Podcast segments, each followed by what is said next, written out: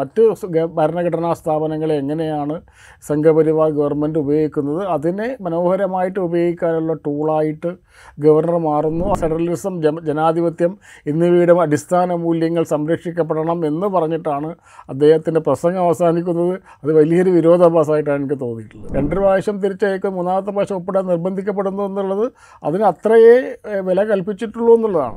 സംസ്ഥാന നിയമസഭയിൽ ഇന്ന് ഗവർണർ ആരിഫ് മുഹമ്മദ് ഖാൻ നയപ്രഖ്യാപന പ്രസംഗം നടത്തി. ഒരു മിനിറ്റും ഇരുപത്തിനാല് സെക്കൻഡും നയപ്രഖ്യാപന പ്രസംഗം സർക്കാർ അംഗീകരിച്ച് ഗവർണർക്ക് കൈമാറിയതിൻ്റെ അവസാനത്തെ പാരഗ്രാഫ് മാത്രം വായിച്ച് തീർക്കുകയാണ്, അവസാനിപ്പിക്കുകയാണ് ഗവർണർ ചെയ്തത്. നയപ്രഖ്യാപന പ്രസംഗം ഗവർണർ ഒരു വാചകം, ഒരു വാക്ക് മാത്രമേ പറഞ്ഞുള്ളൂ എങ്കിൽ പോലും സഭയുടെ നിയമസഭയ്ക്കുള്ളിൽ ഗവർണർ അത് പറഞ്ഞു കഴിഞ്ഞ് അത് സഭ അംഗീകരിച്ചതായിട്ട്, നയപ്രഖ്യാപന പ്രസംഗം നടത്തി കഴിഞ്ഞതായിട്ടാണ് കണക്കാക്കപ്പെടുക. അതുകൊണ്ട് തന്നെ നയപ്രഖ്യാപന പ്രസംഗം കഴിഞ്ഞു എന്ന് സാങ്കേതികമായി പറയാം. നയപ്രഖ്യാപനത്തിൻ്റെ കാര്യത്തിൽ മുൻപും ഗവർണർ ആരിഫ് മുഹമ്മദ് ഖാൻ സർക്കാരുമായി ഏറ്റുമുട്ടിയ കാഴ്ച നമ്മുടെ മുമ്പിലുണ്ട്. നയപ്രഖ്യാപന പ്രസംഗത്തിന് വരില്ല എന്ന് അദ്ദേഹം നിലപാടെടുത്തു. അവസാനം സർക്കാർ അനുരഞ്ജനത്തിന് ശ്രമിക്കുകയും ഒടുവിൽ നയപ്രഖ്യാപന പ്രസംഗത്തിന് വരികയും ചെയ്തു. ഒരു തവണ നയപ്രഖ്യാപനത്തിലെ ചില വാക് വാക്യങ്ങൾ കേന്ദ്ര സർക്കാരിനെ വിമർശിക്കുന്ന ചില പാര ഖണ്ഡികകൾ വായിക്കില്ല എന്ന് അദ്ദേഹം പറഞ്ഞു. അവസാനം നിയമസഭയിൽ വന്നതിന് ശേഷം മുഖ്യമന്ത്രി ആവശ്യപ്പെട്ടതുകൊണ്ട് ഞാനിത് വായിക്കുന്നു എന്ന് പറഞ്ഞുകൊണ്ട് ഇത് വായിക്കുന്ന കാഴ്ച നമ്മൾ കണ്ടു. ഇത് മാത്രമല്ല, സർക്കാരുമായി പല വിധത്തിൽ ഏറ്റുമുട്ടിക്കൊണ്ടിരിക്കുന്നു ഗവർണർ. ഗവർണറുടെ പദവിയെക്കുറിച്ച്, ഗവർണർ എന്ന സ്ഥാനത്തെക്കുറിച്ചുള്ള അടിസ്ഥാന ചോദ്യങ്ങൾ ഉന്നയിച്ചുകൊണ്ട് വിമർശനം ഉന്നയിക്കുന്നുണ്ട്. ഗവർണറുടെ ചെയ്തികൾ സുപ്രീം കോടതിയിൽ ചോദ്യം ചെയ്യപ്പെടുകയും കോടതി ഗവർണറെ വിമർശിക്കുകയും ചെയ്ത ചെയ്തതും നമ്മുടെ മുമ്പിലുണ്ട്. അത് കേരള ഗവർണറുടെ കാര്യത്തിൽ മാത്രമല്ല, തമിഴ്നാട്ടിലെ ഗവർണറുടെയും മറ്റ് സംസ്ഥാനങ്ങളിലെ ഗവർണറുടെ കാര്യത്തിലും ആ വിമർശനം ഉണ്ടായിട്ടുണ്ട്. നിയമസഭയിൽ ഗവർണർ വീണ്ടും ഗവർണറും സർക്കാരും തമ്മിലുള്ള പോര് തുടരുന്നതിൻ്റെ കാഴ്ചയാണോ ഇന്ന് നമ്മൾ കണ്ടത്? ഇൻസൈറ്റ് പരിശോധിക്കുന്ന നമുക്കൊപ്പമുള്ളത് M P Prashanth, senior journalist. നമ്മളിത് കാണുമ്പോൾ നയപ്രഖ്യാപന പ്രസംഗം എന്നുള്ളത് ഒരു വർഷത്തിലെ ആദ്യത്തെ നിയമസഭാ സമ്മേളനം തുടങ്ങുമ്പോൾ നടത്തേണ്ട ഒരു ചടങ്ങ്. ആ ചടങ്ങ് സർക്കാർ നടത്തി. അതിൽ പങ്കെടുത്തു പങ്കെടുക്കുക എന്നുള്ളത് ഭരണഘടനാപരമായ ഗവർണറുടെ കടമയാണ്. ആ കടമ ഗവർണർ നിർവഹിച്ചു. അതിലപ്പുറം എന്തെങ്കിലും പ്രസക്തി ഉണ്ടോ അതിന്? അല്ല, വാസ്തവത്തിൽ ഇത് നയപ്രഖ്യാപനമായോ അതിൻ്റെ കണ്ടൻ്റായോ ഒന്നും ബന്ധമില്ലാത്ത കാര്യമാണ്. ഇത് ഗവർണറെ ഏൽപ്പിച്ച ജോലി അദ്ദേഹം മാന്യമായി ചെയ്യുന്നു എന്നുള്ളതാണ്. അപ്പോൾ ഇത് ഇവിടെ മാത്രമല്ല, കഴിഞ്ഞ ദിവസം തമിഴ്നാട് ഗവർണർ ക്ഷേത്രത്തിൽ പോവുകയും ക്ഷേത്രത്തിലെ പൂജാരികളുടെ മുഖത്തൊക്കെ ഭയമാണ് കണ്ടത് എന്നൊക്കെ പറയുകയും ചെയ്തു. ഇതിപ്പോൾ എന്താ ഇതിപ്പോൾ ഇതിൽ ഈ നയപ്രഖ്യാപന പ്രസംഗത്തിൽ കേന്ദ്രത്തിനെതിരെ എന്തെങ്കിലും പറയുന്നത് കൊണ്ടാണ് അത് വായിക്കാതിരുന്നത് എന്നൊക്കെ കരുതുന്നത് മൗഢ്യമാണ്. അതൊന്നുമല്ല പ്രശ്നം. ഇത് ഈ തിരഞ്ഞെടുക്കപ്പെട്ട ഗവൺമെൻറ്റിനെ മറ്റൊരു രീതിയിൽ അസ്ഥിരപ്പെടുത്താൻ കഴിയില്ല എന്ന് മനസ്സിലാക്കുമ്പോൾ ഗവർണർ ഉപയോഗിച്ച് അതിനെ അതിന് അട്ടിമറിക്കാൻ എപ്പോഴും വേണമെങ്കിലും കഴിയും. പക്ഷേ അത് വീണ്ടും തിരഞ്ഞെടുപ്പ് വന്നാൽ ഉണ്ടാകുന്ന ഒരു അവസ്ഥയെക്കുറിച്ച് അവർക്കറിയാം. അതുകൊണ്ട് ഒരു പെർമനൻറ്റ് ന്യൂയിസൻസ് എന്ന് പറയുന്ന രീതിയിൽ ഇങ്ങനെ ഓരോ പ്രശ്നങ്ങളിൽ ഗവർണർ ഇടപെട്ടുകൊണ്ട് ഇങ്ങനെ ഇപ്പം ഈ ഇത് ഒരു ചർച്ചയാവുന്നു, ഇനിയിപ്പോൾ അടുത്ത പ്രശ്നം വരുമ്പോൾ അടുത്ത ഒരു പ്രശ്നം ഉണ്ടാകുന്നു. ഇങ്ങനെ ഗവൺമെൻറ്റിനെ ഒരു സൂക്ഷ്മമായ രീതിയിൽ അതിനെ അതിൻ്റെ സൂക്ഷ്മ തലത്തിൽ തന്നെ ഇടപെട്ടുകൊണ്ട് ഭരിക്കാൻ അനുവദിക്കാതിരിക്കുക എന്നൊരു ഒരു നയം, അത് എവിടെ നിന്നാണ് നയം രൂപീകരിക്കപ്പെട്ടിരിക്കുന്നത് എന്ന് നമുക്കറിയാം. അത് ഈ ഈ ഒരു ഈ ഒരു ദിവസം നടന്നത് അതിൻ്റെ ഒരു വേറെ രീതിയിലുള്ള ഒരു ഇംപ്ലിമെൻറ്റേഷനാണ്. അത് വാസ്തവത്തിൽ ഈ നയപ്രഖ്യാപന രേഖയുമായിട്ടോ അല്ലെങ്കിൽ അതിലുള്ള ഏതെങ്കിലും വാചകങ്ങളുമായിട്ടോ ഖണ്ഡികകളുമായിട്ടോ യാതൊന്നും ബന്ധമില്ല. അതും അതൊന്നും അല്ലെങ്കിലും ഇത് തന്നെയായിരിക്കും ആവർത്തിക്കുന്നത്. അപ്പോൾ ഇത് അടിസ്ഥാന പ്രശ്നങ്ങളിലേക്ക് പോകുന്നത് ഗവർണർ എന്ന പദവിയെക്കുറിച്ചാണ്. ഇത് വളരെ മുമ്പ് തന്നെ നമ്മളൊക്കെ ഈ ഒരുപക്ഷെ ഫെഡറലിസത്തെക്കുറിച്ച് സംസാരിക്കുന്ന ആളുകളൊക്കെ ഉന്നയിക്കുന്ന ഒരു ചോദ്യം എന്താണ് ഗവർണറുടെ പദവി എന്നുള്ളത്. അത് വീണ്ടും വീണ്ടും ചോദിക്കേണ്ട ഒരു അവസരമാണ് ഇന്നും ഉണ്ടായിട്ടിരിക്കുന്നത്. എന്താണ് ഗവർണർ പദവി കൊണ്ട് ഒരുപക്ഷെ ഫെഡറൽ ഇന്ത്യയെ പോലുള്ള ഒരു ഒരു സങ്കീർണമായിട്ടുള്ള ഒരു ഒരു ജനാധിപത്യ രാജ്യത്ത് ഗവർണർ എന്ന പദവി എന്തിനാണ് എന്നുള്ള അടിസ്ഥാനപരമായ ചോദ്യമാണ് ചോദിക്കേണ്ടത്. അതിന് പല ഗവർണർ ഗവൺമെൻറ്റും ഗവർണറും തമ്മിൽ അണ്ടർസ്റ്റാൻഡിംഗ് ആണ്. അപ്പോൾ ഒരു പ്രതിപക്ഷത്തിൻ്റെ വളരെ വളരെ ഫ്ലിംസി ആയിട്ടുള്ള ഇത്തരം കാര്യങ്ങൾ, അത് ചില കേസുകൾ ഉള്ളത് കൊണ്ടാണ്.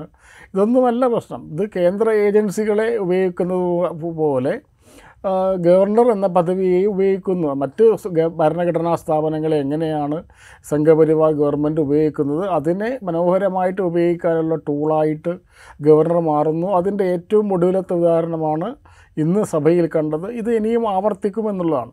അപ്പോൾ എന്ത് നമ്മൾ എന്ത് ചെയ്യാൻ കഴിയുമെന്നുള്ളത് വലിയൊരു പ്രശ്നമാണ്. കാരണം ഭരണഘടനയെ അംഗീകരിക്കുന്ന ഈ സംവിധാനങ്ങളെ അംഗീകരിക്കുന്ന ഒരാളെ സംബന്ധിച്ചിടത്തോളം, അല്ലെങ്കിൽ ഒരു ഒരു ഭരണകക്ഷിയെ അല്ലെങ്കിൽ പ്രതിപക്ഷത്തെ സംബന്ധിച്ചിടത്തോളം ഇങ്ങനെ ബിഹേവ് ചെയ്യുമ്പോൾ, ഇങ്ങനെ പെരുമാറുമ്പോൾ അതിനനുസരിച്ചിട്ട് അങ്ങോട്ട് പെരുമാറാൻ പറ്റില്ല. കാരണം നമ്മൾ ഭരണഘടനയെ അംഗീകരിക്കുകയും ഈ ഒരു ഡെക്കോറം പാലിക്കുകയും ചെയ്യുന്ന ആളുകൾക്ക് തിരിച്ചങ്ങോട്ട് അതേപോലെ ചെയ്യാൻ പറ്റില്ല എന്നുള്ള, അപ്പോൾ രണ്ട് വശത്തും ഇതുപോലുള്ള ആളുകളാണെങ്കിൽ അത് തീരും. പക്ഷേ ഒരു വശത്ത് വലിയൊരു കൺസ്ട്രെയിൻ, ഒരു വലിയൊരു പരിമിതി എന്നുള്ളത് ജനാധിപത്യത്തെ, ഭരണഘടനയെ, ഈ ഗവൺമെൻറ്റിനെ കുറിച്ച് നമുക്ക് ഒരുപാട് വിമർശനങ്ങളുണ്ട്. പക്ഷേ അത് ഭരണഘടനാ സ്ഥാപനമാണ്, ഭരണഘടനാ സ്ഥാപനങ്ങളെയൊക്കെ അംഗീകരിക്കുന്ന ഒരു സംവിധാനം എന്ന രീതിയിൽ അത് ഗവർണർ ചെയ്യുന്ന അതേ രീതിയിൽ തിരിച്ചടിക്കാൻ പറ്റില്ല, അല്ലെങ്കിൽ അതിനോട് അങ്ങോട്ട് പെരുമാറാൻ പറ്റില്ല എന്നൊരു പരിമിതിയുണ്ട്. ഇത് വളരെ സങ്കീർണമായ ഒരു പ്രശ്നമാണ്. ഗവർണർക്ക് എന്ത് വേണമെങ്കിലും ചെയ്യാം, തിരിച്ച് സർക്കാരിനൊന്നും ചെയ്യാൻ പറ്റില്ല എന്ന ഒരവസ്ഥ. ഒരു ഒരു ഗവർണർ വായിച്ചു എന്ന് പറയുന്ന ഒരു ലാസ്റ്റ് സെൻറ്റൻസ് ഉണ്ടല്ലോ, അതിൽ പറയുന്നത് നമ്മുടെ ഭരണഘടനാ മൂല്യങ്ങളെ, സെക്കുലറിസം, ഫെഡറലിസം എന്നിവയൊക്കെ സംരക്ഷിക്കണം. അതുമാത്രമാണ് അദ്ദേഹം വായിച്ചത്. അത് വായി വളരെ സിംബോളിക്കാണെന്ന് തോന്നുന്നു. അത് അദ്ദേഹം കൊണ്ട് വായിപ്പിച്ചു എന്നുള്ളത് ഇതാണ്. ഫെഡറലിസം, നമ്മുടെ പോലുള്ള കാഴ്ച, ഫെഡറലിസം, ജനാധിപത്യം എന്നിവയുടെ അടിസ്ഥാന മൂല്യങ്ങൾ സംരക്ഷിക്കപ്പെടണം എന്ന് പറഞ്ഞിട്ടാണ് അദ്ദേഹത്തിൻ്റെ പ്രസംഗം അവസാനിക്കുന്നത്. അത് വലിയൊരു വിരോധാഭാസമായിട്ടാണ് എനിക്ക് തോന്നിയിട്ടുള്ളത്. ഇത് പറയുമ്പോഴേ ഇപ്പോൾ ചൂണ്ടിക്കാണിച്ചൊരു കാര്യമുണ്ടല്ലോ, ഇപ്പോൾ ഗവർണർക്ക് എങ്ങനെയും പെരുമാറാം, അല്ലെങ്കിൽ ഗവർണർ അദ്ദേഹത്തിൻ്റെ അധികാര പരിധി ലംഘിച്ച് പെരുമാറുന്നുണ്ട് എന്ന ആക്ഷേപവും നിലനിൽക്കുന്നുണ്ട്.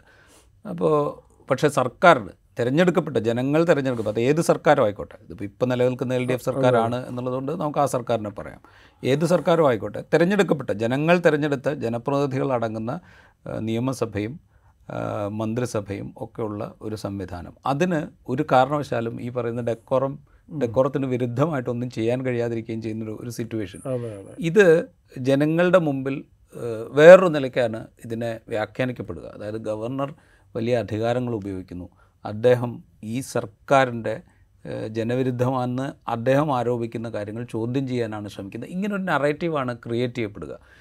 ഇതൊരു ഒരു പൊളിറ്റിക്കൽ പ്രശ്നമല്ലേ ശരിക്കും? അല്ല, ഗവൺമെൻറ് ഈ ഗവൺമെൻറ് ജനവിരുദ്ധമായ നയങ്ങൾ, അതിനെ ചോദ്യം ചെയ്യാനുള്ള ഒരു സ്ഥാപനമല്ല ഗവർണർ എന്നുള്ളത്. അതിനെ ചോദ്യം ചെയ്യാൻ കോടതി ഉണ്ടല്ലോ, കോടതിയുണ്ട്, പിന്നെ ജനങ്ങളുടെ കോടതിയുണ്ട്, തിരഞ്ഞെടുപ്പ് പ്രതിപക്ഷമുണ്ട് പ്രതിപക്ഷമുണ്ട് അവരാണ് അതൊക്കെ ചെയ്യേണ്ടത്. അപ്പോൾ ഗവർണറുടെ പദവി എന്നുള്ളത് ഗവൺമെൻറ് ഭരണഘടനാ വിരുദ്ധമായിട്ട് എന്തെങ്കിലും ചെയ്യുന്നുണ്ടെന്നാണ്. ഭരണഘടന വിരുദ്ധമായിട്ടുള്ള കാര്യങ്ങളെക്കുറിച്ച് മാത്രമേ, അല്ലെങ്കിൽ ജനവിരുദ്ധം എന്ന് സാധാരണഗതിയിൽ പറയുന്ന കാര്യങ്ങളിൽ ഇടപെടാൻ ഗവർണർക്ക് ഒരു അധികാരമില്ല. നേരെ മറിച്ച് ഭരണഘടനയ്ക്ക് വിരുദ്ധമായിട്ട് ഗവൺമെൻറ് എന്തെങ്കിലും രീതിയിൽ പെരുമാറുന്നുണ്ടെങ്കിൽ അതിനെ തടയിടുക, അതിനും വളരെ ലിമിറ്റഡ് ആയിട്ടുള്ള പവേഴ്സ് മാത്രമേ ഉള്ളൂ. അപ്പോൾ ബില്ല് രണ്ട് പ്രാവശ്യം തിരിച്ചയച്ചു കഴിഞ്ഞാൽ മൂന്നാമത്തെ പ്രാവശ്യം ഒപ്പിടണം എന്ന് പറഞ്ഞാൽ വളരെ കൃത്യമാണല്ലോ. അത് രണ്ട് പ്രാവശ്യം തിരിച്ചയക്കുക, മൂന്നാമത്തെ പ്രാവശ്യം ഒപ്പിടാൻ നിർബന്ധിക്കപ്പെടുന്നു എന്നുള്ളത് അതിന് അത്രയേ വില കൽപ്പിച്ചിട്ടുള്ളൂ എന്നുള്ളതാണ്. അപ്പോൾ തിരഞ്ഞെടുക്കപ്പെട്ട ഒരു ഗവൺമെൻറ്റിന് മുകളിലല്ല ഗവർണർ എന്നുള്ള സ്ഥാനം എന്നുള്ളത് മനസ്സിലാക്കുക. മനസ്സിലാക്കി കൊടുക്കാനൊന്നും പറ്റില്ല, കാരണം അവർക്ക് അറിയുന്ന കാര്യമാണ്. ഞാൻ നേരത്തെ പറഞ്ഞു, ഒരു മിഷൻ ഉണ്ട്. അപ്പോൾ ആരിഫ് മുഹമ്മദ് ഖാനെ, അല്ലെങ്കിൽ ആർ എൻ രവിയെ, അല്ലെങ്കിൽ ആനന്ദബോസിനെയൊക്കെ നിയോഗിക്കുന്നതിൽ ഒരു മിഷനുണ്ട്. ആ മിഷൻ വളരെ കൃത്യമായിട്ട് അവർ നടപ്പിലാക്കപ്പെടുമ്പോൾ മറ്റ് മറുവശത്ത് ഉള്ള ഗവൺമെൻറ് തീർച്ചയായിട്ടും അങ്ങനെ ഒരു, ഇപ്പോൾ മമതാ ബാനർജി ചെയ്യുന്നത് പോലെ, മമത കുറച്ചുകൂടി ഒരു ഔട്ട്സ്പോക്കൺ ആയിട്ടൊക്കെ ബിഹേവ് ചെയ്യുന്നുണ്ട്. അപ്പോൾ സ്റ്റാലിന് എന്ത് ചെയ്യാൻ പറ്റുമെന്നുള്ളത്, അല്ലെങ്കിൽ പിണറായി വിജയൻ എന്ത് ചെയ്യാൻ പറ്റുമെന്നുള്ളത് ഇതിൻ്റെ ഉള്ളിൽ നിന്നുകൊണ്ട്, ഞാൻ പറയുന്ന ഈ സിസ്റ്റത്തിൻ്റെ ഉള്ളിൽ, ഇതിനൊന്നും മാനിക്കാത്ത ആൾക്കാരാണെങ്കിൽ വളരെ നേരിട്ട് ഏറ്റുമുട്ടലിൽ പോകാം. നേരെ മറിച്ച് നിങ്ങളൊരു സിസ്റ്റത്തെ അംഗീകരിക്കുകയും അതിൻ്റെ ഓരോരോ ഓരോരുത്തർക്ക് കൊടുത്ത സ്ഥാനങ്ങളെ കുറിച്ച് കൃത്യമായി ബോധ്യം ഉണ്ടാവുകയും ചെയ്യുമ്പോൾ പ്രത്യേകിച്ച് നമുക്ക് കോടതിയെ സമീപിക്കാം എന്നല്ലാതെ മറ്റു മാർഗം. പിന്നെ ഒരു രാഷ്ട്രീയ സമരമാണ്. അപ്പോൾ ഇടതുപക്ഷം അവിടെ പോയിട്ട് ഡൽഹിയിൽ പോയിട്ട് നടത്തുന്ന സമരം അതൊരു രാഷ്ട്രീയ സമരമാണ്. അതിൽ ഈ പ്രശ്നങ്ങൾ ഉന്നയിക്കുന്നതാണ് തോന്നുന്നത്. കാരണം ഗവൺമെൻറ് ഗവർണറെ ഉപയോഗിച്ചുകൊണ്ട് ഈ തിരഞ്ഞെടുത്ത തിരഞ്ഞെടുക്കപ്പെട്ട ഭരണകൂടങ്ങൾ അട്ടിയറിവെക്കാനുള്ള ശ്രമങ്ങളിൽ കൂടി ഒരു സിംബോളിക്കായിട്ടുള്ളൊരു പ്രൊട്ടസ്റ്റായിട്ടത് മാറും. അപ്പോൾ അതുപോലും പ്രതിപക്ഷം ചോദ്യം ചെയ്യുന്നത് അത് ഒരു അണ്ടർസ്റ്റാൻഡിങ്ങിൻ്റെ ഭാഗമായി ആദ്യം സമരമായിരുന്നു പ്രത്യേകിച്ചത്, പിന്നീട് അതൊരു മീറ്റിംഗായി മാറുന്നു. അപ്പോൾ പ്രതിപക്ഷം ഒരുപക്ഷെ ഒരു പുനരാലോചിക്കേണ്ട ഒരു കാര്യം, ഇത്തരത്തിലുള്ള ഇതിപ്പം വി ഡി സതീശനാണ് മുഖ്യമന്ത്രിയാണെങ്കിലും ഇത് തന്നെയാണ് സംഭവിക്കുക. അപ്പോൾ ഇതൊരു ഒരു രാഷ്ട്രീയ പ്രശ്നമായി കാണാതെ ഇത് ഫെഡറലിസത്തിനെതിരെയുള്ള ഒരു വലിയൊരു വെല്ലുവിളിയായി കണ്ടുകൊണ്ട് കണ്ടുകൊണ്ട് നേരിടണം. അപ്പോൾ ഇത് ഒരു കോൺഗ്രസ്സിന് പറ്റുന്നില്ല എന്നുള്ളത്, കോൺഗ്രസ്സിനാണ് ഞാൻ പറഞ്ഞത്, ഒരു മുസ്ലിം ലീഗിനല്ല എന്നുള്ളത്, കോൺഗ്രസ് എന്ന് പ്രത്യേകം പറഞ്ഞതുകൊണ്ടാണ് ഇതൊരു പ്രശ്നമാണ്. ഇപ്പം രാമക്ഷേത്രത്തിൻ്റെ പ്രശ്നത്തിൽ ഇത് തന്നെയാണ് പ്രശ്നം. ഒരു കൃത്യമായ ഒരു നിലപാടെടുക്കാൻ പറ്റുന്നില്ല. അപ്പുറമാണോ എന്ന് ചോദിച്ചാൽ അതുമാണ്, ഇപ്പുറമാണോ ഇതാണ്. ഇപ്പോൾ ഇന്നിപ്പോൾ സതീശൻ പറഞ്ഞ എന്താണ് അത് കേന്ദ്ര ഇവർ തമ്മിലുള്ള നാടകമാണ് എന്നൊക്കെ പറയുന്നുണ്ട്. അപ്പം അത് നമുക്കറിയാം. ഇന്നിപ്പോൾ സതീശൻ്റെ പ്രസ്താവന ഒന്ന് ഗവർണർ നിയമസഭയെ അവഹേളിച്ചു എന്നുള്ളതാണ് ഒന്നാമത്തത്. രണ്ടാമത്തത് ഇത് ഇവർ തമ്മിലുള്ള നാടകമാണ് എന്നുള്ളത്. ഇത് ഈ പറയുന്ന സ്റ്റേറ്റ്മെൻറ്റ്, അതായത് ഇത് ഗവർണറും സർക്കാരും തമ്മിലുള്ള നാടകമാണ് എന്നുള്ളൊരു സ്റ്റേറ്റ്മെൻറ്റ്, ഗവർണറും സർക്കാരും തമ്മിൽ ഭിന്നാഭിപ്രായങ്ങളുണ്ടാകും. ഗവർണർ പരസ്യമായിട്ട് പ്രതികരിക്കുകയും ഗവർണർ ചില ഡ്രമാറ്റിക് ആയിട്ടുള്ള സംഭവങ്ങൾ, ഇപ്പോൾ മിഠായി തെരുവിൽ പോയി അലുവ തിന്നുന്നത് പോലെയുള്ള നാടകീയ സംഭവങ്ങൾ നടത്തുകയൊക്കെ ചെയ്യുമ്പോൾ സ്ഥിരമായിട്ട് പ്രതിപക്ഷത്തിൻ്റെ വായിൽ നിന്ന് നമ്മൾ കേരളത്തിൽ കേട്ടുകൊണ്ടിരിക്കുന്നതാണ്. ഇതറിയാതെയല്ല, ഈ രാഷ്ട്രീയം അറിയാതെയല്ല പ്രതിപക്ഷം ഇത് സംസാരിക്കുന്നത്. അവിടെ ഈ പ്രതിപക്ഷം ഗവർണർ എടുക്കുന്ന പൊസിഷന് കുറേ കൂടെ സ്വീകാര്യത നേടിക്കൊടുക്കുന്നുണ്ടോ? തീർച്ചയായും. കാരണം ഒരു ഉദാഹരണം പറയാം. ഇപ്പോൾ ഗവർണർക്ക് ഒരു അവിടെയുള്ള എക്സ്പെൻസ്, അവരുടെ ചിലവുകൾ ഗവൺമെൻറ് കൊടുത്തേ പറ്റൂ. അപ്പം അത് വലിയൊരു ഗൂഢാലോചനയായിട്ടാണ് ഗവർണർക്ക് ചായ സൽക്കാരത്തിന് ഇത്ര ലക്ഷം രൂപ അനുവദിച്ചു. അതൊരു അഡ്മിനിസ്ട്രേറ്റീവ് ആയിട്ടുള്ളൊരു കാര്യമാണ്. ഗവർണർക്ക് കാർ അനുവദിച്ചു, അല്ലെങ്കിൽ ഗവർണർക്ക് അവിടെ ഡെൻ്റൽ ക്ലിനിക്ക് തുടങ്ങാൻ വേണ്ടി, ഇത് ഇവർ തമ്മിലുള്ള അണ്ടർസ്റ്റാൻഡിങ്ങിൻ്റെ ഭാഗമായിട്ടാണെന്ന്. ഇത് വളരെ എന്താ പറയുക, വളരെ നിർഭാഗ്യവശപരമായ കാര്യമാണ് അങ്ങനെ പറയുന്നത്. കാരണം അതിപ്പം ഗവർണറിൽ ആരിഫ് മുഹമ്മദ് ഖാനിലെ വേറെ ആര് വന്നാലും ഇപ്പോൾ ഇപ്പോൾ പ്രോട്ടോക്കോൾ അനുസരിച്ചിട്ട് മുഖ്യമന്ത്രി സ്വീകരിക്കുന്നു. അപ്പോൾ അതിപ്പോൾ ആര് വന്നാലും സ്വീകരിക്കേണ്ടി വരും. അപ്പോൾ ആദ്യം മറ്റേ യോഗി ആദിത്യനാഥ് വന്ന സമയത്ത് ഗവർണ ഗവൺമെൻറ് വലിയ സ്വീകരണം നൽകിയെന്നും പറഞ്ഞ് വലിയ ഒച്ചപ്പാടൊക്കെ ഉണ്ടാക്കിയത് നമുക്ക് ഓർമ്മയുണ്ട്, കുറേ മുമ്പ്. ഇതൊരു ഇത് ഞാൻ പറഞ്ഞല്ലോ, നിങ്ങൾ ഇങ്ങനൊരു സിസ്റ്റത്തെ അംഗീകരിക്കുന്ന ആളുകൾക്ക് ആ സിസ്റ്റം അനുശാസിക്കുന്ന കാര്യങ്ങൾ ചെയ്തേ പറ്റൂ. അതൊരു ഗൂഢാലോചനയുടെ ഭാഗമായി കാണുന്നത്. ഇപ്പോൾ ഗവർണർ ആവശ്യപ്പെട്ടതനുസരിച്ച് പേഴ്സണൽ സ്റ്റാഫിനെ നിയമിച്ചു. ഗവർണറെ ഗവർണറുടെ പേഴ്സണൽ സ്റ്റാഫ് ആരാണ് തീരുമാനിക്കേണ്ടത്? ഗവർണറാണ്. അപ്പോൾ ഗവർ ഗവൺമെൻറ്റിന് അത് ലിമിറ്റഡ് റോളേ ഉള്ളൂ. ഒരു ആർ എസ് എസ്സുകാരനെ പേഴ്സണൽ സ്റ്റാഫായി നിയമിച്ചു, അതിൻ്റെ അർത്ഥം ഗവൺമെൻറ് ഗവർണറും ഗവൺമെൻറ്റും തമ്മിൽ അണ്ടർസ്റ്റാൻഡിങ് ആണ് എന്നുള്ളത്. അപ്പോൾ അങ്ങനെ ഒരു കാര്യം പറയും. പിന്നെ പറയുന്നത് ഗവൺമെൻറ്, ഈ പിണറായി ഗവൺമെൻറ്റിന് ചില കേസുകളിൽ കേന്ദ്ര ഏജൻസികളെ ഭയമുണ്ട്. അതാണ് ഈ ഇത്തരത്തിൽ ഒത്തുതീർപ്പിലേക്ക് പോകും. അത് കുറച്ചുകൂടി പറയാ എന്താ പറയുക, നമുക്ക് കോമൺ സെൻസിക്കലാണെന്ന് പറയാം. പക്ഷേ അതുപോലും അപ്പോൾ ഓരോ ഇഷ്യൂ വരുമ്പോഴാണ് ഈ ലാവ്ലിൻ കേസും ഇ ഡിയും ഒക്കെ പറയുന്നത്. അപ്പോൾ ഇതേ ഇ ഡി തന്നെയാണ് കോൺഗ്രസ് മന്ത്രിമാരുടെയും വേട്ടയാടുന്നത്. അപ്പോൾ അവിടെയുള്ള എന്താണെന്ന് പ്രശ്നമുണ്ട്. അപ്പോൾ ഇതിൽ കോൺഗ്രസ്സിന് വളരെ എന്താ പറയുക, എന്ത് നിലപാടെടുക്കണം എന്ന കാര്യത്തിൽ കോൺഗ്രസ്സിന് ഇന്നിപ്പോൾ ഇന്നത്തെ സതീശൻ്റെ പത്രസമ്മേളനം കണ്ടു കഴിഞ്ഞാൽ നമുക്ക് മനസ്സിലാകും ആശയക്കുഴപ്പത്തിലാണ്. അപ്പോൾ ജനങ്ങളോടുള്ള അവഹേള അവഹേളനമാണ് ആരവഹേളനം ആരവഹേളനം എന്നുള്ളത് ഗവർണർ അവഹേളനമാണ്, അത് നിയമസഭയോടുള്ള അവഹേളനമാണ്, ജനങ്ങളോടുള്ള അവ അവഹേളനമാണെന്നൊക്കെ അദ്ദേഹം പറയുന്നത്. പക്ഷെ അതിൽ അതിൽ മാത്രം നിൽക്കുന്നില്ല. അത് പറയും, പിന്നെ മറ്റേത് പറയേണ്ടി വരും. കാരണം ഇത് പറഞ്ഞു കഴിഞ്ഞിട്ടില്ലെങ്കിൽ ഇതെന്തോ വേറെ ഒരു രാഷ്ട്രീയം ഞങ്ങൾക്ക് നഷ്ടപ്പെട്ടു പോകുമോ, മേൽക്കൈ നഷ്ടപ്പെട്ടു പോകുമോ എന്നൊരു ഭയമുണ്ട്. വാസ്തവത്തിൽ കോൺഗ്രസ് ഇക്കാര്യത്തിൽ, ഗവർണറുടെ കാര്യത്തിലെങ്കിലും ഈ കാര്യത്തിൽ ഉറച്ചു നിൽക്കുക. അപ്പോൾ എനിക്ക് തോന്നുന്നത് മുസ്ലിം ലീഗിന് കുറച്ച് വ്യത്യസ്തമായ നിലപാടുണ്ട്. പക്ഷേ കോൺഗ്രസ്സുമായിട്ടുള്ള ഒരു മുന്നണിയിലാവുമ്പോൾ വേറൊരു ശബ്ദം വരുന്നത് ഇവർ തമ്മിലുള്ള പ്രശ്നം ഉണ്ടാകുന്നത് കൊണ്ടാണ് മുസ്ലിം ലീഗ് അങ്ങനെ ഒരു നിലപാടെടുക്കുന്നതാണ് എന്ന് തോന്നുന്നത്. അപ്പം കോൺഗ്രസ്സിന് ഇക്കാര്യത്തിൽ ചെയ്യാവുന്നത്, കോൺഗ്രസ് മനസ്സ് അറിയ അറിയാമത് എന്താണ് ഗവർണറെ വെച്ചുള്ള കളി കൊണ്ട് കേന്ദ്രം ഉദ്ദേശിക്കുന്നത് എന്ന് അത് കൃത്യമായി അറിയാം. അറിഞ്ഞിട്ട് പോലും ഇതിന് കൃത്യമായ നിലപാട്, അപ്പുറവും ഇപ്പുറവും എന്നുള്ള നിലപാടെടുക്കുന്നില്ല എന്നുള്ളതാണ് കോൺഗ്രസിൻ്റെ ദൗർഭാഗ്യകരമായ അവസ്ഥ. അത് ഈ പ്രശ്നത്തിൽ മാത്രമല്ല, പല പ്രശ്നങ്ങളിലും കോൺഗ്രസ് നേരിടുന്ന ഒരു ഒരു അസ്തിത്വ പ്രശ്നമാണെന്ന് പറയാം. ഇതിനിടയ്ക്ക് ഈ വലിയ സംഘർഷങ്ങളിലേക്ക് പോയപ്പോൾ, കാലിക്കറ്റ് യൂണിവേഴ്സിറ്റിയിൽ വന്ന സമയത്ത്, പിന്നെ മിഠായി തെരുവിൽ പോയ സമയത്ത്, മറ്റാരോപണങ്ങൾ സർക്കാരിനെതിരെ ഗവർണർ തന്നെ ഉന്നയിക്കുന്ന സമയത്ത് തമാശയായി പറഞ്ഞിരുന്നത് ബി ജെ പിയുടെ സംസ്ഥാന പ്രസിഡന്റിനെ അപ്രസക്തമാക്കുന്നു, ഗവർണറാണ് യഥാർത്ഥ ബി ജെ പിയുടെ പ്രസിഡന്റ് എന്ന് തമാശ മട്ടിൽ പറഞ്ഞിരുന്നു. ഇതിൻ്റെ ഒരു ഈ ഈ പൊളിറ്റിക്കൽ ടൂളാണ് ഗവർണർ എന്നുള്ള കാര്യത്തിൽ തർക്കമില്ല. സംഘപരിവാറിൻ്റെയോ അല്ലെങ്കിൽ കേന്ദ്ര ഭരണകൂടത്തിൻ്റെയോ നിർദ്ദേശമനുസരിച്ചിട്ടാണ് ഈ ഗവർണർമാർ പ്രവർത്തിക്കുന്നത് എന്നുള്ളതും തർക്കമറ്റ സംഗതിയാണ്. ഇതിൻ്റെ ഒരു പൊളിറ്റിക്കൽ മൈലേജ് കേരളത്തിലുണ്ടാവും എന്ന് കരുതാമോ? ഇല്ല, ഇത് ബി ജെ പിക്ക് ഒരു തരത്തിലൊരു പൊളിറ്റിക്കൽ മൈലേജ് ഉണ്ടാവില്ല. കാരണം അത് മൈലേജ് ഉണ്ടാക്കണമെങ്കിൽ അതിനുള്ള ഒരു നേതൃത്വം ഇവിടെ വേണമല്ലോ. ഇപ്പോൾ രാമ ഈ മറ്റേ ബാബരി മസ്ജിദ് പൊളിച്ച് ഉണ്ടാക്കിയ അമ്പലം പോലും ബി ജെ പിക്ക് ഒരു കേരളത്തിൽ ഒരു മൈലേജ് ഉണ്ടാക്കില്ല. കാരണം മൈലേജ് ഉണ്ടാക്കണമെങ്കിൽ വണ്ടി ആവശ്യമാണല്ലോ, അപ്പോൾ വണ്ടിക്ക് ഡ്രൈവർ ആവശ്യമാണ്. അപ്പം അങ്ങനെ ഒരു സിസ്റ്റം ഇല്ലാത്തത് കൊണ്ട് കേരളത്തിൽ ഒരു ഒരു ഗവർണറെ കൊണ്ട് ഒരു പൊളിറ്റിക്കൽ മൈലേജ് ഉണ്ടാകാനുള്ള സാധ്യതയില്ല. ഞാൻ നേരത്തെ പറഞ്ഞതുപോലെ ഒരു പെർമനൻറ്റ് ന്യൂയിസൻസ് ഉണ്ടാക്കുക, ഇങ്ങനെ വെച്ചിട്ട് ഓരോരോ ഓരോ കാര്യങ്ങളിലും ഓരോ പ്രശ്നങ്ങൾ ഓരോ സ്റ്റെപ്പിലും ഗവർണറെ പ്രതിസന്ധിയിലാക്കുക എന്നല്ലാതെ വലിയ രീതിയിലുള്ള ഒരു ഒരു രാഷ്ട്രീയമായിട്ടുള്ള ഏതെങ്കിലും രീതിയിലുള്ള മൈലേജ് അവർ പ്രതീക്ഷിക്കുന്ന പോലും ഉണ്ടാവില്ല എന്നാണ് തോന്നുന്നത്. അതുകൊണ്ടാണ് അത് ആ ഒരു രീതിയിൽ ഇന്നിപ്പം ഗവർണറെ പിന്തുണച്ചുകൊണ്ട് സുരേന്ദ്രൻ വന്നിട്ടുണ്ട്. പക്ഷെ അതുപോലും നമുക്കറിയാം വളരെ വളരെ എന്താ പറയുക, എക്സ്പെക്റ്റഡ് ലൈൻസ് എന്ന് പറയില്ല, നമ്മുടെ പ്രതീക്ഷിച്ച രീതിയിൽ മാത്രമല്ലാതെ അതിൽ നിന്ന് ഗവർണറെ പിന്തുണച്ചുകൊണ്ട് അങ്ങനെ ഒരു ഒരു ഒരു വലിയ മുട്ടായിത്തെരുവിൽ അദ്ദേഹം വന്നപ്പോൾ അദ്ദേഹത്തിൻ്റെ മുദ്രാവാക്യം വിളിച്ചപ്പോൾ അദ്ദേഹം തന്നെ അത് വേണ്ടാന്ന് പറയും. കാരണം അതൊരു അങ്ങനെ ഒരു കാര്യത്തിൽ അത് നടക്കാൻ പോകുന്നില്ല എന്നുള്ളത് ഒരു കാര്യം. അപ്പോൾ അങ്ങനെ ഒരു ലക്ഷ്യം അവരെ വെച്ചുകൊണ്ട് ഈ മൂന്ന് സംസ്ഥാനങ്ങളിൽ, ഇപ്പോൾ കേരളത്തിലായാലും തമിഴ്നാട്ടിലായാലും വെസ്റ്റ് ബംഗാൾ, അങ്ങനെ ഒരു ലക്ഷ്യം അവർക്ക് ഉണ്ടാവണമെന്നില്ല. മറിച്ച് ഈ ഗവൺമെൻറ്റിനെ ഓരോ ഘട്ടത്തിലും പ്രതിസന്ധിയിലാക്കുക എന്ന പരിമിതമായ ലക്ഷ്യം മാത്രമായിരിക്കും അവർക്കുള്ളത്.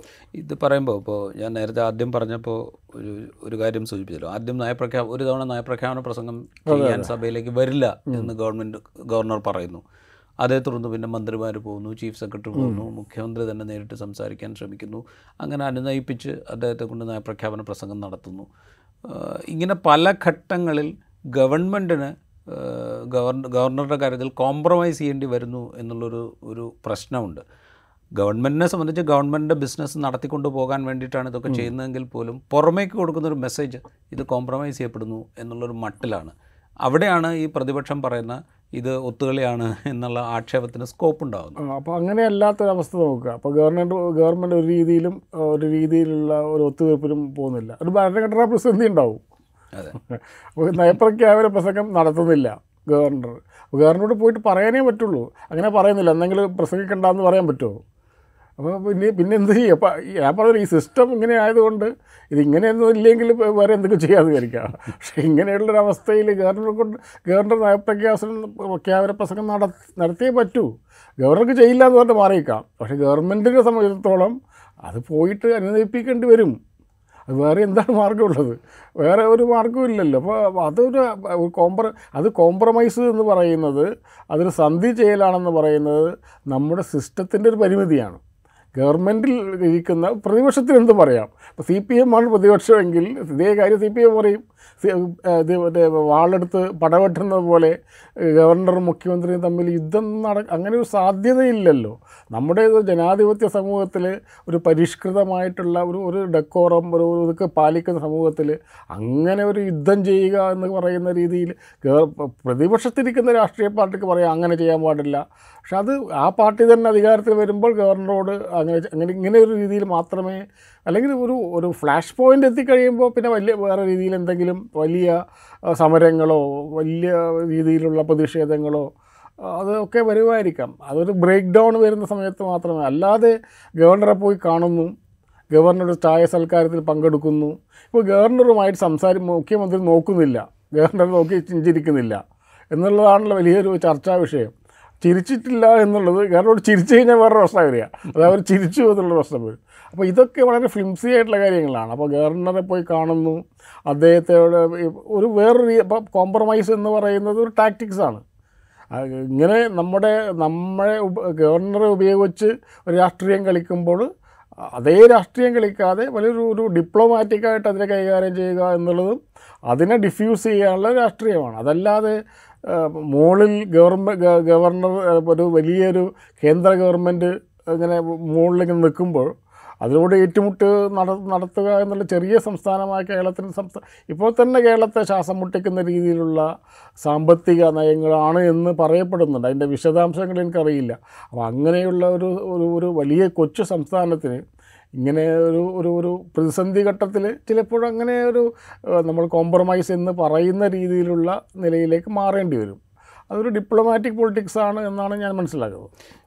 ഒരു കാര്യം കൂടെ, ഇപ്പോൾ ഈ ഗവർണറുടെ പൊസിഷൻസിനെ കുറിച്ച്, ഗവർണർ എന്ന സ്ഥാനത്തിൻ്റെ അത് അതെന്തിനു വേണ്ടിയിട്ടാണ്, അല്ലെങ്കിൽ ഈ സ്ഥാനം എന്തിനാണ് ആവശ്യം? ജനങ്ങൾ തിരഞ്ഞെടുത്ത ഒരു മന്ത്രിസഭ നിയമസഭയുടെ മുകളിൽ നിയമസഭ പാസ്സാക്കി വിടുന്ന ബില്ലുകൾ അംഗീകരിക്കാനായിട്ട്, ജനങ്ങൾ തിരഞ്ഞെടുത്തൊരു നിയമസഭ പാസ്സാക്കുന്ന ബില്ലുകൾ അംഗീകരിക്കാൻ വേണ്ടിയിട്ട് എന്തിനാണ് ഒരു ഗവർണർ, ഈ ഗവർണറുടെ പൊസിഷൻ എന്തിനാണ് എന്നൊക്കെയുള്ള ക്വസ്റ്റ്യൻ ഉണ്ട്. ഇതേ ചോദ്യം തന്നെ ഈ നിയമസഭാ നടപടിക്രമങ്ങളുടെ കാര്യത്തിലും വേണ്ട. ഈ നയപ്രഖ്യാപന പ്രസംഗം എന്ന് പറയുന്നൊരു ഒരു ചടങ്ങ്, ഇത് ഏതോ കാലത്ത് തുടങ്ങിയ ഒരു ചടങ്ങ്, അത് പുതിയ കാലത്ത് അതേപോലെ തന്നെ തുടരുക എന്ന് പറയുന്നത് അതിൻ്റെ ഒരു ഒരു ഇപ്പോൾ നയപ്രഖ്യാപന പ്രസംഗമൊക്കെ നമ്മൾ കഴിഞ്ഞ വർഷത്തെയോ അതിന് മുമ്പത്തെ വർഷത്തെയോ ഒക്കെ വാങ്ങിക്കഴിഞ്ഞാൽ എന്ത് നയമാണ്, എന്തിനാണ് ഇത് നടത്തുന്നത് എന്നുള്ള ക്വസ്റ്റ്യൻ ഉണ്ടാവും. അതേക്കുറിച്ചുള്ള ആലോചനകളൊക്കെ നടക്കണ്ടേ? അല്ല, അതിപ്പോൾ അങ്ങനെ തുടങ്ങിക്കഴിഞ്ഞാൽ ഇതൊക്കെ മൊത്തം ഈ വാച്ച് ആൻഡ് വാർഡ് എന്തിനാണ്, അത് വെള്ള യൂണിഫോം ഇടുന്നത്, അങ്ങനെയൊക്കെ. അത് ഇതിപ്പോൾ ഒരു കളി, ഫുട്ബോൾ കളിയിൽ എന്തുകൊണ്ടാണ് കാല് കൊണ്ട് ബോൾ തട്ടുന്നത്, മറ്റേ കളിയിൽ കൈ കൊണ്ടല്ലേ തട്ടുന്നത്? അപ്പോൾ അതിപ്പോൾ നമ്മളൊരു ഒരു സിസ്റ്റം ഉണ്ടാവണം, എന്തായാലും ഒരു സിസ്റ്റം ഉണ്ടായേ പറ്റും. അതിലെല്ലാ കാലത്തും അതങ്ങനെ വേണമെന്നില്ല, പക്ഷേ അത് ഉള്ള കാലത്തോളം അത് നടന്നേ പറ്റും. നയപ്രഖ്യാപന പ്രസംഗം നമുക്ക് ഒഴിവാക്കാം. അങ്ങനെ ഒരുപാട് കാര്യങ്ങൾ ഒഴിവാക്കേണ്ടതുണ്ട്. നമ്മുടെ ലീഗൽ പ്രൊസീജിയറിൽ വളരെ പരിഹാസ്യമായിട്ടുള്ള പല ഘടകങ്ങളുണ്ടാവും, ഇതൊക്കെ പരിഹരിക്കപ്പെടേണ്ടതാണ്.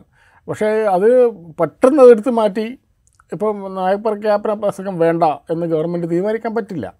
അത് എല്ലാ ഗവൺമെൻറ്റുകളും കേരളത്തിലുള്ള ഈ രാജ്യത്തുള്ള എല്ലാ നിയമസഭകളും ഒക്കെ തീരുമാനിക്കേണ്ട കാര്യമാണ്. കേരളത്തിൽ മാത്രമായിട്ട് അങ്ങനെ തീരുമാനമാറ്റാൻ പറ്റില്ല. അതുപോലെയുള്ള ഗവർണർ പോസ്റ്റ് എന്നുള്ളത് പോസ്റ്റ് എന്നുള്ളത് എന്താണ് അതിൻ്റെ ഉദ്ദേശിക്കുന്നത് എന്ന് ഒരു പക്ഷേ അത് വിഭാവനം ചെയ്ത നമ്മുടെ ഭരണഘടനാ ശില്പികൾക്ക് മാത്രമേ അത് ഉത്തരം പറയാൻ പറ്റൂ. കാരണം ഒരു ഗവൺമെൻറ് ഭരണഘടനയ്ക്ക് വിരുദ്ധമായി ചെയ്യാൻ എന്തെങ്കിലും ചെയ്യുന്നുണ്ടെങ്കിൽ അതിന് സേഫ് ഗാർഡായിട്ട് കോടതിയുണ്ട്. എപ്പോഴും കോടതിയാണ് ഭരണഘടനാ ലംഘനം ഉണ്ടാകുമ്പോൾ ഒരു പൗരന് സമീപിക്കാൻ പറ്റുന്നത്. ഗവർണർക്ക് പോയിട്ട് ഇപ്പം ഇപ്പോഴാണ് ഗവർണർക്ക് പോകുന്നത്, എല്ലാ ഗവർണർക്ക് പരാതി പോകുന്നത് പുതിയ രീതിയാണ്. അപ്പം അങ്ങനെ ഒരു ഒരു ആരോടും അക്കൗണ്ടബിൾ അല്ലാത്ത ഒരു ഒരു ഒരു ഗവർണർ പോസ്റ്റ് ഇങ്ങനെ ഒരു പരാതി പറയാനുള്ള ഒരു ഒരു റിഡ്രസൽ ഫോറമായി മാറുന്നത് ആദ്യമായിട്ടാണ്. നമുക്ക് എത്രയോ ഗവർണർമാരുണ്ടായിട്ടുണ്ട്, വലിയ നമ്മൾ ഒരു എൽഡർ സ്റ്റേറ്റ്സ്മാൻ എന്ന രീതിയിലാണ് കാണുന്നത്. അങ്ങനെയാണ് അതിൻ്റെ ഒരു ഒരു പൊസിഷൻ ഉണ്ടായത്.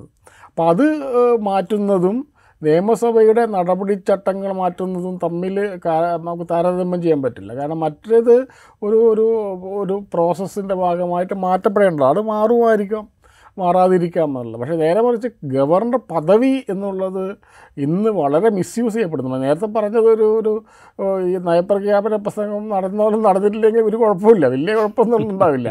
പക്ഷേ ഗവർണർ ഇപ്പോഴും ഗവർണർമാർ ചെയ്യുന്ന നടപടികൾ വലിയ രീതിയിൽ ഫെഡറൽ സിസ്റ്റത്തെ ബാധിക്കുന്നു എന്നുണ്ട്. അപ്പോൾ അത് അതിൻ്റെ സാധ്യതയെ ചോദ്യം ചെയ്യുന്നതും മറ്റ് നടപടിക്രമങ്ങൾ വേണമെന്ന് ചോദിക്കും, രണ്ടും കൂട്ടിക്കുഴച്ചാൽ വലിയ ആശയക്കുഴപ്പം ഉണ്ടാകുമെന്നാണ് തോന്നുന്നത്. അവസാനം ഒരു കാര്യം കൂടി, ഇപ്പോൾ ഈ ഇന്നത്തെ ഈ ഒരു മിനിറ്റും ഇരുപത്തിനാല് സെക്കൻഡും നീളുന്ന ഈ ചടങ്ങിൽ മാത്രമാക്കിയ നയപ്രഖ്യാപന പ്രസംഗം, അത് ഈ പോര് തുടരുന്നതിൻ്റെ സൂചനയാണ്, ഇനി അങ്ങോട്ട് ഗവർണർ വിട്ടുവീഴ്ചയില്ലാത്ത നിലപാടെടുക്കും എന്നൊക്കെയുള്ള മറ്റുള്ള വ്യാഖ്യാനങ്ങളുണ്ട്. ഇതിനെത്രത്തോളം സ്കോപ്പുണ്ട് ഈ പറയുന്ന വിധത്തിലുള്ള? ഇപ്പോൾ ബില്ലുകൾ നിയമസഭ പാസ്സാക്കി അയക്കുന്നത് തൽക്കാലത്തേക്ക് പിടിച്ചു വയ്ക്കാം, അല്ലെങ്കിൽ അതിൽ ഒപ്പിടാതിരിക്കാം, അല്ലെങ്കിൽ അത് രാഷ്ട്രപതിക്ക് അയക്കാം, ഇമാതിരി നടപടികൾ തുടരാം. അല്ലെങ്കിൽ ഇപ്പോൾ ഏതെങ്കിലും നിയമനങ്ങളുടെ കാര്യത്തിൽ ചില ബഹളങ്ങളുണ്ടാക്കാം. ഇതിനപ്പുറത്തേക്ക് ഈ ഗവർണർ എന്നുള്ള ഈ ഒരു പെർമനൻറ്റ് ന്യൂയിസൻസ് എന്നുള്ള അപ്പ എന്നതിനപ്പുറത്തേക്ക് ഇടപെടാൻ, ക്രമസമാധാന തകർച്ച ചൂണ്ടിക്കാണിച്ച് റിപ്പോർട്ട് നടത്തി കേന്ദ്രഭരണം സർക്കാർ രാഷ്ട്രപതിയുടെ ഭരണം രാഷ്ട്രപതി ഭരണം ഏർപ്പെടുത്തുക എന്നുള്ള സാധ്യത അവിടെ ഉണ്ട്. അത് അത്രയും എക്സ്ട്രീമിലേക്ക് പോകുന്നതിന് ഇപ്പോൾ ഇപ്പോൾ എസ് ആർ ബൊമ്മേ കേസിന് ശേഷം പല നടപടിക്രമങ്ങളുമുണ്ട്. ഞാൻ ചോദിക്കുന്നത്, ഈ പോര് തുടരും എന്ന് പറയുമ്പോൾ ഇതിന് ഈ ഇപ്പോൾ നമ്മൾ അനുഭവിച്ചുകൊണ്ടിരിക്കുന്നതല്ലാതെ, അല്ലെങ്കിൽ ഇപ്പോൾ ഗവർണർ ചെയ്തുകൊണ്ടിരിക്കുന്നതല്ലാതെ മറ്റ് സാധ്യതകളൊന്നുമില്ലല്ലോ. അല്ല, മറ്റു സാധ്യതകളൊന്നുമില്ല. കാരണം മറ്റൊരു സാധ്യതയുള്ളത് തന്നെ മറ്റേ കോൺഗ്രസ്സിനെ അല്ലെങ്കിൽ പ്രതിപക്ഷത്തെ അപ്രസക്തമാക്കാമെന്നുള്ളതാണ്. ഗവർ പ്രതിപക്ഷത്തെക്കാൾ വീറോടുകൂടി ഗവൺമെൻറ്റിനെ വിമർശിക്കുക. എല്ലാ ദിവസവും അദ്ദേഹം ഒരു ഒരു ദിവസം തന്നെ പുറത്തിറങ്ങി കഴിഞ്ഞാൽ നാലോ അഞ്ചോ തവണ മാധ്യമങ്ങളെ കാണുന്നുണ്ട്. പ്രതിപക്ഷ നേതാവ് പോലും അങ്ങനെ കാണാറില്ല. അപ്പോൾ അങ്ങനെ ഒരു പ്രതിപക്ഷത്തെ നിഷ്ഫലമാക്കുന്ന രീതിയിൽ വലിയ ഒച്ചപ്പാടുകൾ ഉണ്ടാക്കാമെന്നല്ലാതെ, പിന്നെ ഈ ദൈനംദിന ഭരണത്തിൽ ചില പ്രശ്നങ്ങൾ ഉണ്ടാക്കാമെന്നല്ലാതെ, ദീർഘകാല അടിസ്ഥാനത്തിൽ ഒരു ഇച്ഛാശക്തിയുള്ള ഗവൺമെൻറ്റാണ് ഉള്ളതെങ്കിൽ ഒന്നും ചെയ്യാൻ പറ്റില്ല. അത് ഇപ്പോൾ ഇവിടെ തെളിയിക്കപ്പെട്ട കാര്യമാണ്. അപ്പോൾ ചെറിയ ചില അപ്പോയിൻമെൻറ്റുകൾ തടഞ്ഞു വെക്കുക, ഈ ബില്ലുകൾ തന്നെ എത്ര കാലം പിടിച്ചു വെക്കും എന്നുള്ളത് ഇപ്പോൾ സുപ്രീം കോടതിയിൽ ചോദ്യം ചെയ്തിട്ടുണ്ട്. അപ്പോൾ അതൊരു ഒരു അത്തരത്തിലുള്ളൊരു കാര്യം മാത്രമേ ചെയ്യാൻ പറ്റൂ. ഇപ്പോൾ ഒരു ഗവൺമെൻറ് തീരുമാനിക്കുകയാണെങ്കിൽ, ആ ഗവൺമെൻറ് ഭരിക്കാൻ തീരുമാനിക്കുകയാണെങ്കിൽ, ആ ഭരണത്തെ ചില രീതിയിൽ ചെറിയ ചെറിയ ചെറിയ നേരത്തെ പറഞ്ഞ ന്യൂസൻസ് എന്ന് പറഞ്ഞ വാല്യൂ, ന്യൂസൻസ് വാല്യൂ മാത്രമല്ലാതെ വലിയ രീതിയിൽ അപകടപ്പെടുത്താനോ അല്ല ഗവൺമെൻറ്റിൻ്റെ ദൈനംദിന പ്രവർത്തനങ്ങളെ അങ്ങനെയൊക്കെ തടുത്തു നിർത്താനോ ഉള്ള ഒരു ഒരു സാധ്യത ഒരു പക്ഷേ അത് മുൻകൂട്ടി കണ്ടിട്ട് കണ്ടുകൊണ്ടായിരിക്കാം ഗവർണർക്ക് അത്ര അത്ര അധികാരങ്ങൾ കൊടുക്കാതിരുന്നത്. ഒരു തിരഞ്ഞെടുക്കപ്പെട്ട ഗവൺമെൻറ്, അത് ഏത് ഗവൺമെൻറ് ആയിക്കോട്ടെ, എത്ര കൊള്ളരുതാത്ത ഗവൺമെൻറ് ആയിക്കോട്ടെ, അത് ജനങ്ങളുടെ ബാധ്യതയാണ്. ആ ഗവൺമെൻറ്റിനെ അവിടെ നിന്ന് മാറ്റുക എന്നുള്ളത് ഗവൺമെൻറ്റിൻ്റെ ജനങ്ങളുടെ ബാധ്യതയാണ്. അത് ഏതെങ്കിലും കേന്ദ്ര ഗവൺമെൻറ് നിയോഗിക്കുന്ന അല്ലെങ്കിൽ രാഷ്ട്രപതി തന്നെ നിയോഗിക്കുന്ന ഒരു ഉദ്യോഗസ്ഥന് അങ്ങനെയുള്ള റോൾ ഏറ്റെടുക്കാൻ പറ്റില്ല. കാരണം ജനങ്ങൾ ആ തിരഞ്ഞെടുക്കപ്പെട്ട ഗവൺമെൻറ് ജനങ്ങളോടുള്ള ഉത്തരവാദിത്തമാണ്. അവരവരോടാണ് ഉത്തരവാദിത്തമുള്ളത്. അവരെ മാറ്റേണ്ടത് അടിസ്ഥാനപരമായി ആത്യന്തികമായി ജനങ്ങളുടെ ബാധ്യതയാണ്. റൈറ്റ്. ഇന്ന് നിയമസഭയിൽ നയപ്രഖ്യാപന പ്രസംഗത്തിൻ്റെ അവസാന ഖണ്ഡിക മാത്രം വായിച്ച് ഗവർണർ നയപ്രഖ്യാപന പ്രസംഗം അവസാനിപ്പിച്ച് മടങ്ങുമ്പോൾ ഉയരുന്ന പ്രധാനപ്പെട്ട അല്ലെങ്കിൽ ആവർത്തിക്കപ്പെടുന്ന പ്രധാനപ്പെട്ട ചോദ്യങ്ങളിലൊന്ന് ഇതുതന്നെയാണ്, ഈ സ്ഥാനത്തിന് എന്താണ് പ്രസക്തി എന്നുള്ളത്. പ്രത്യേകിച്ച് ഇന്ത്യയെ പോലെ ഇപ്പോഴും ഫെഡറൽ സംവിധാനം നിലനിൽക്കുന്ന ഒരു രാജ്യത്ത് ഗവർണർ എന്ന കേന്ദ്ര സർക്കാർ നോമിനിക്ക് എന്താണ് സ്ഥാനം എന്ന ചോദ്യമാണ് ഇന്നത്തെ നിയമസഭയിലെ പ്രകടനവും അവസാനിപ്പിക്കുന്നു അവശേഷിപ്പിക്കുന്നത്. ഇൻസൈറ്റിൻ്റെ എപ്പിസോഡ് ഇവിടെ പൂർണ്ണമാകുന്നു. മറ്റൊരു എപ്പിസോഡുമായി വീണ്ടും കാണാം.